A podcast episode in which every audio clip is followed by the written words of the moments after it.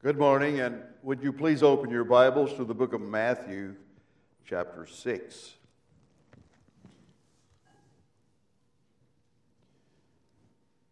I'm speaking this morning on a subject that is uh, very basic to the Christian life for all of us the issue of forgiveness. All of us today, we need forgiveness personally from God we need forgiveness from our fellow man. But then there's another aspect, and that is that we need to also issue forgiveness from our lives toward other people.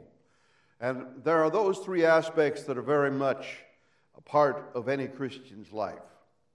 And what I want to share this morning has been a personal journey for me. It's a personal battle.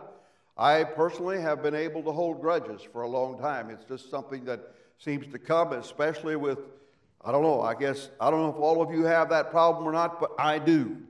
It's easy for me to hold a grudge. And so today I just want to share what I share this morning, I share from a sense of need, something that I do not feel like I have totally overcome. I've not, I'm, I'm, I'm in the trenches.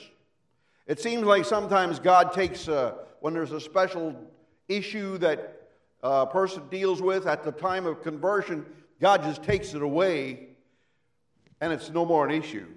But there are other times I can testify that it's not that way. When it's a journey that continues on and it's just something that we need to grow in.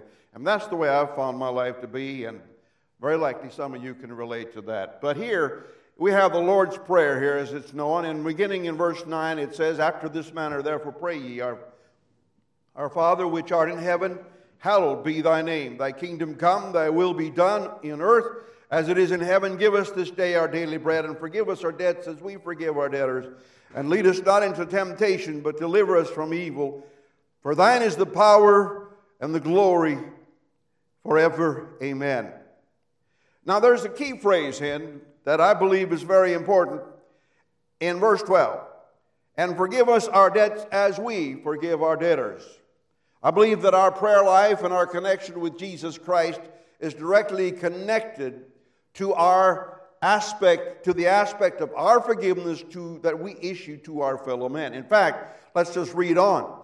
For if ye forgive men their trespasses, your heavenly Father will also forgive you. But if you forgive not men their trespasses, neither will your Father forgive you your trespasses. It looks to me like as I look into this passage, there is a definite connection with our prayer life, our contact with Jesus Christ, God the Father, in the avenue of prayer and communication back and forth. I believe the heaven turns to iron when we hold a grudge against our fellow men. Now let's go to Matthew chapter 18, and we look at even the more intricate passage here, beginning in verse 21. Here, Peter is coming with this interesting idea. He says, Then came Peter and said, Lord, how oft shall I, my brother, sin against me and I forgive him? Till seven times? I think he thought he was being liberal. And Jesus saith unto him, I say not unto thee until seven times, but until 70 times seven. That's 490 times. I think by that time we'd lose contact, count. So I believe what he's saying is just keep on doing it. it there's no really, there's really no end. Therefore is the kingdom of heaven likened unto a certain king which would take account of his servants. And when he had begun to reckon, one was brought unto him which owed him 10,000 talents. Now, I don't know if that was gold or silver talents, but if it's silver talents, I believe it's over 10 million. If it's gold, then it's over 2 billion, if I understand right. But for as much as he had not to pay, his Lord commanded him to be sold, his wife and children, and all that he had, in payment to be made. The servant therefore fell down and worshipped him, saying, Lord, have patience with me, and I will pay thee all. Then the Lord of that servant was moved with compassion and loosed him and forgave him the debt. Look, there is a word there in that word, last verse, moved with compassion. Compassion is intricately tied to the issue of our forgiving our fellow men as God in compassion looks down and forgives us. So, compassion toward our fellow men is key for our releasing them in forgiveness. the same servant went out and found one of his fellow servants, which owed him an hundred pence, and and he laid hands on him and took him by the throat, saying, Pay me that thou owest. And his fellow servants fell down at his feet, besought him, saying, Have patience with me, and I'll pay thee all. And he would not, but went and cast him into prison till he should pay the debt. So when his fellow servants saw what was done, they were very sorry and came and told unto their Lord all that was done. Then his Lord, after that he had called him, said unto him, O thou wicked servant, for I forgave thee all that debt because thou desirest me. Shouldst not thou have also have had compassion on thy fellow servant, even as I had pity on thee? His Lord was wroth, and delivered him to the tormentors, till he should pay all that was due him. So likewise shall my heavenly Father do also unto you, if you from your hearts forgive not every man his brother their trespasses. There's a couple keys I want to pull out of here. First of all, the first servant who had that tremendous debt, when he came, when his Lord came, when he came to his Lord, he said, Have compassion on me, I will pay thee all. There was a problem here with his mentality. There was absolutely no way that in a lifetime of service that he was ever going to pay that back. And that's the first issue that I believe that this man had. He did not grasp the totality of his personal debt. And that first man and that first debt represents every one of us and our debt of sin to our God. In a lifetime of serving, we can never pay back. The debt has been paid by Jesus Christ, and not a one of us can ever pay that back. This man said, Look, have passion, have, uh, have mercy on me. I'll work hard, I'll pay it all back. Impossible, my friends. And that was the first issue where that man failed. His mentality wasn't right. He never grasped the totality of what he owed his God. And therefore, that impacted how he looked at his fellow servants. So, this other man who owed him but just a small debt, I don't remember the figure there, just a small debt, when he came and said, I'll have compassion on me, I'll pay you all, would have easily been payable. Easily been payable. But no, he doesn't forgive him and throws him into prison. I don't know how he's supposed to pay it from there, but that's what he does. He was unreasonable toward his fellow man. But do you realize that when we have a grudge against someone else, that same thing begins to happen into our, in our heart and life? We suddenly, somehow, we don't realize the compassion, the, the debt of compassion, the debt that we've had toward our God, and that we will never in a lifetime of service be able to pay that back. And so when we begin to deal with our fellow servants in a way where we're not able to forgive them or we can't lay aside the grudges and come to reconciliation, at that point, we begin to block our own relationship with Jesus Christ. But there's something in this passage that really grips me. Look, the first time God said, I have compassion on you, I have forgiven, I have released you from the debt. But when he did not release his fellow servant, God came back. The master came back and said, Look, I'm reassigning you your debt. To me, that's a terribly serve, a, a sobering thing to think about. Though we have been forgiven, if our relationship with our fellow man are not kept current and open, if I understand this scripture correctly, God reassigns to us the debt that has been released. I'm open for teaching on that, but that's as I see the interpretation of this scripture. And I'm, I, I'm, I'm, that's terribly certain, sobering to me to think about. That God would reassign to me the debt of the sin that I can never fully pay because I'm holding a grudge against someone else. Now, there's a lot of aspects in this, and I almost regret having spoken on this this morning because I'm going to be short in time. I know that, but it's a subject we wouldn't get through with anyway. But I want to tell you a story of something that happened personally in my life. Was very personal to me, and it taught me. I hope I have taught, been taught something through this. We went to Kenya in the year 2000, the first part of the year. And this happened on November 6th, Monday, November 6th of the year 2000. There was a, we lived in a compound with fellow missionaries, and we were having a pastor, going to have a pastor's meeting that morning when there was a message that reached the compound that one of our church brothers, his bull, had gotten a hold of him and gored him to the point that he needed medical attention.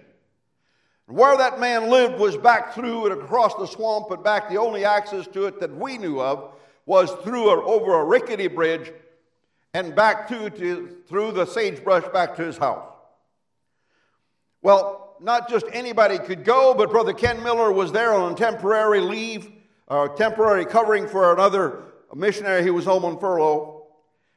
And so he was in the compound and he said, Look, I, I, I'd like to take this assignment. So we released him to go to t- do that assignment. My son Gene, who was 18 at the time, went along, along with a brother by the name of Joshua Otieno, who was a national brother who was also the, happened to be in the compound at that time. He, the three of them headed out there to brother, brother Tom Boya's house to pick him up.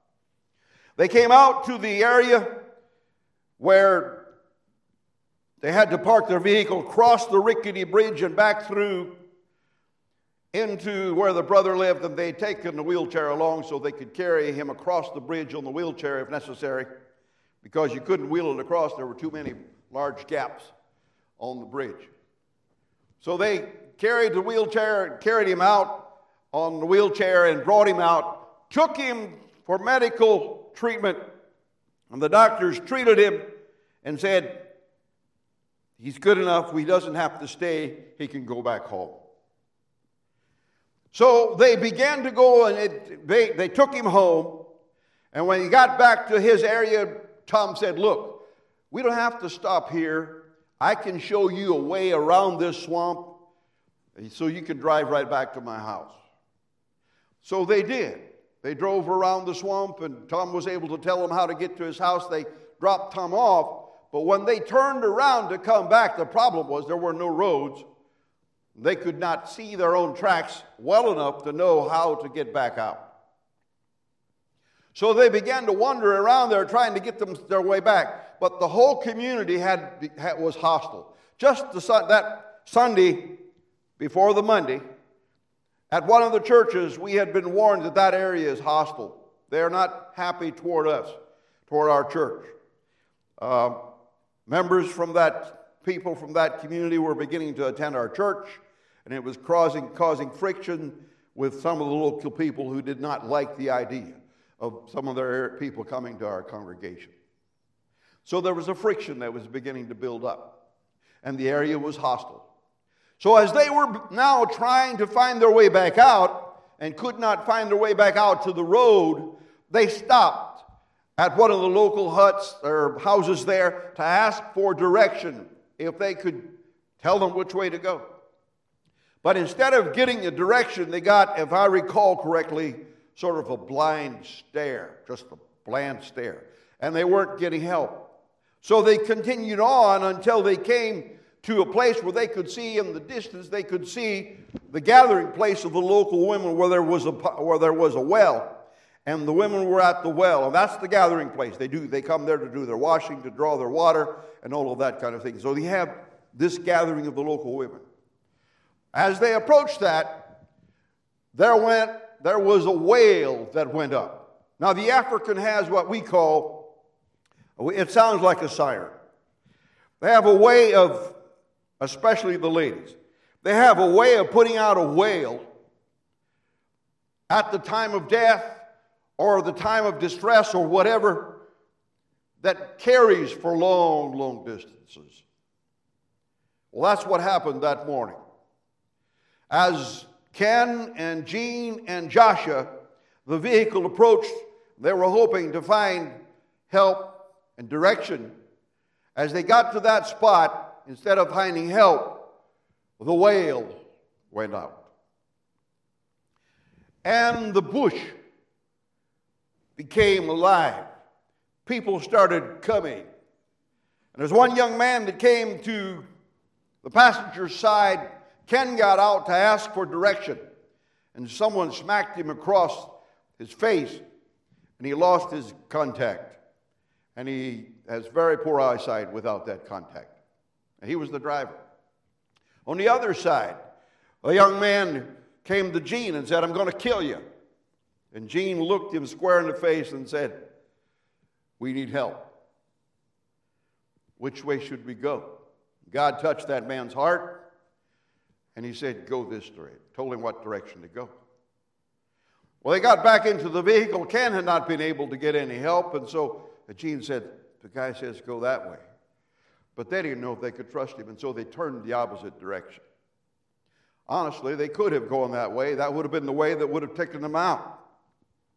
So now they turned the other direction and they were dodging the cactus and the sagebrush and whatever was back in their thorns and all that thing.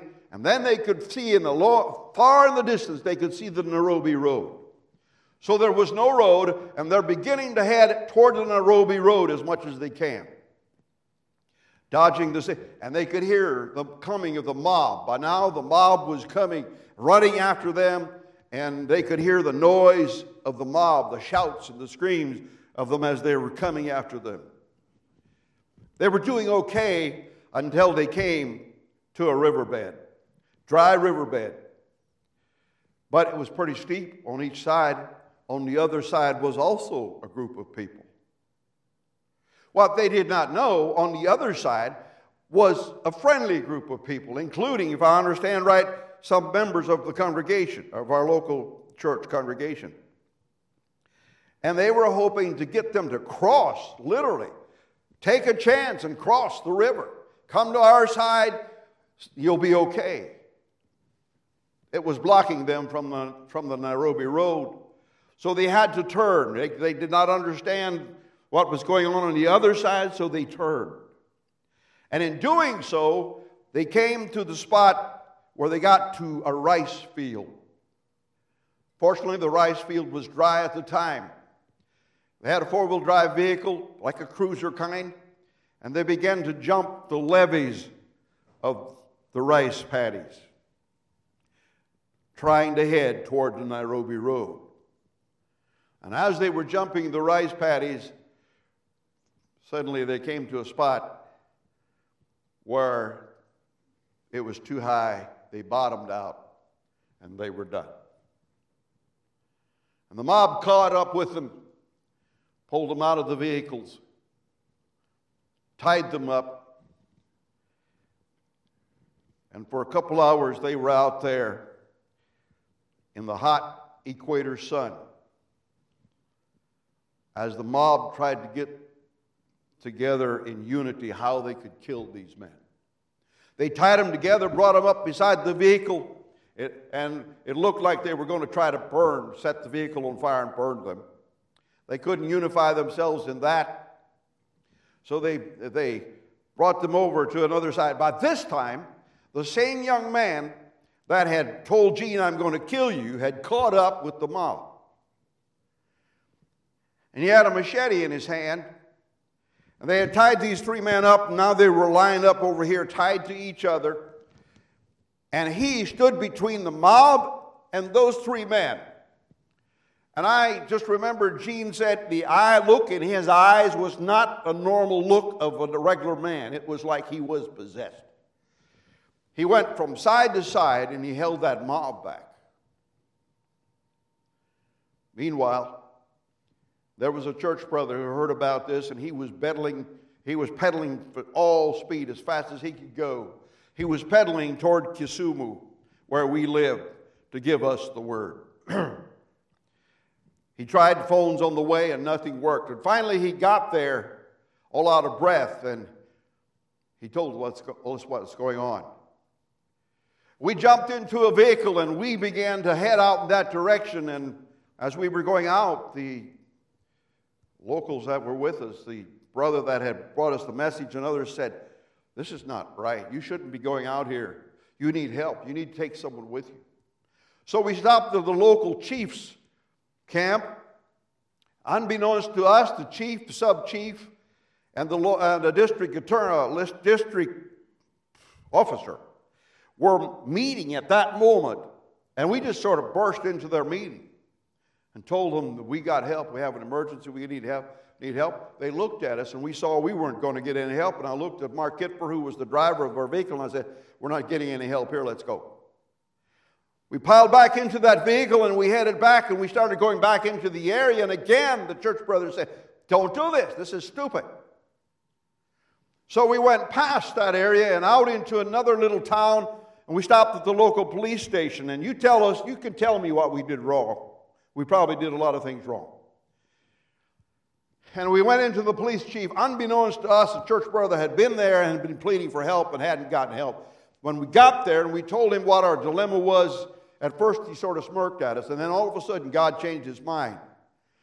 And he turned around, and he grabbed about three or four guys, and he opened a locked cabinet, armed them with, I guess, AK 47s or some kind of automatic uh, uh, guns, gave them to him, and said, Bring somebody back. And they jumped into the back of our vehicle, and we began to go in back into that area. And as we were heading back into that area, I met a church brother and we said, Which way? And instead of answering, he threw himself onto the ground and wailed the death wail. We thought we were too late. And then another one pointed. And as we looked out in that direction, we could see the smoke from the burning vehicle. We did the same thing they did. We began to jump the levees of the rice field until we bottomed out. The doors of the vehicle popped out, and everybody out of the vehicle and began hoping to run in that direction. We were heading in that direction as fast as we can, and of course, the police with us, those guys were in shape and raring to go, and they zipped across those rice fields like a bunch of rabbits. And I'm going to say that group of that mob that had gathered around those three men back there and around the burning vehicle was probably around 200 people. But I'm going to say within 30 seconds, the prairie was dead. Everything was gone. Everybody disappeared into the brush, except for our group. It seemed to us that we were too late.